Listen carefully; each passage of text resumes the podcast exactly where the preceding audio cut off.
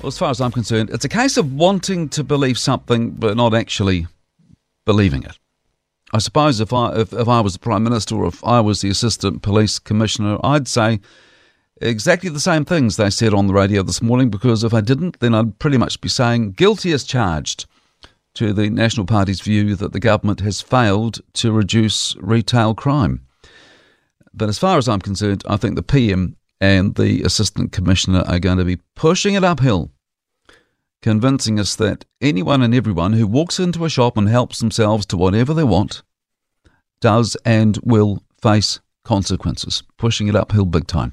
Let's start with the stats that came out overnight. On average, last year, there were 8,500 retail crime incidents every month, about 280 every day. In October, it was as high as 10,000, about 330 per day.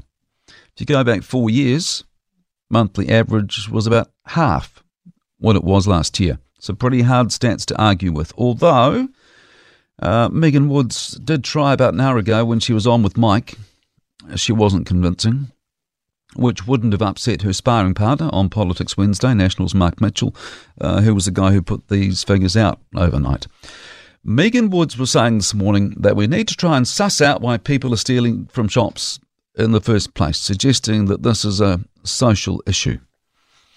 I hear a bit of wraparound support approaching at speed, uh, which won't go down well with the likes of Retail New Zealand, which has been saying recently that the spike in retail crime has nothing to do with social deprivation and it's all about catering to the resale market with thieves stealing on demand and selling goods on.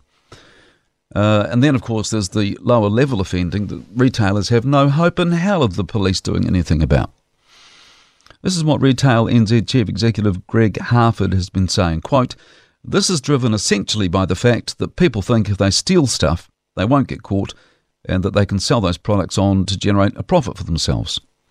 He goes on to say the increases that we're seeing, the bulk of it is very organised. These are gangs of people out there who are stealing to order. It is not people who are stealing to feed themselves. End of quote from Retail NZ's Greg Harford. So Megan Woods might want to dial things down on the old let's find out why these people are doing this approach. Because my pick is the retailers who are getting hit hundreds of times a day by these daylight, rob- daylight robbers won't fall for that at all.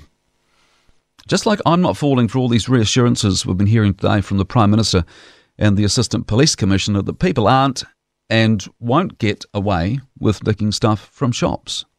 I want to believe it.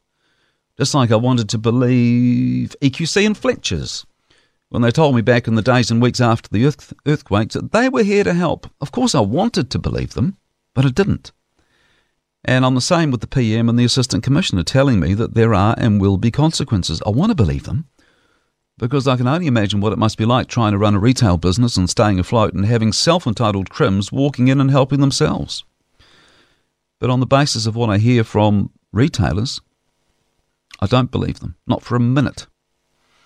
I've seen this sort of thing with my own eyes. You probably have too, and how brazen these people can be. You know, it wasn't that long ago. I was in the bus interchange in Christchurch and I saw this guy blatantly walking in and out of the little convenience shop there and taking stuff off the shelves. And he wasn't the sort of person I'd try to take on. You know what it's like. You don't even want eye contact with these people because you know they're trouble. But then I remember going into the shop when I'd seen what was happening and the woman behind the counter telling me that it happened all the time. That there's nothing they can do because they don't want to risk getting attacked and the police aren't around and they've got a truckload of other stuff to deal with. And let's get it straight. This is not me saying I don't believe the Prime Minister and the police just for the sake of it. I'm saying I don't believe them because I haven't seen evidence of people facing consequences for retail crime. I haven't seen it. And I haven't had any retailers call me up and tell me they've seen evidence of these turkeys facing consequences either.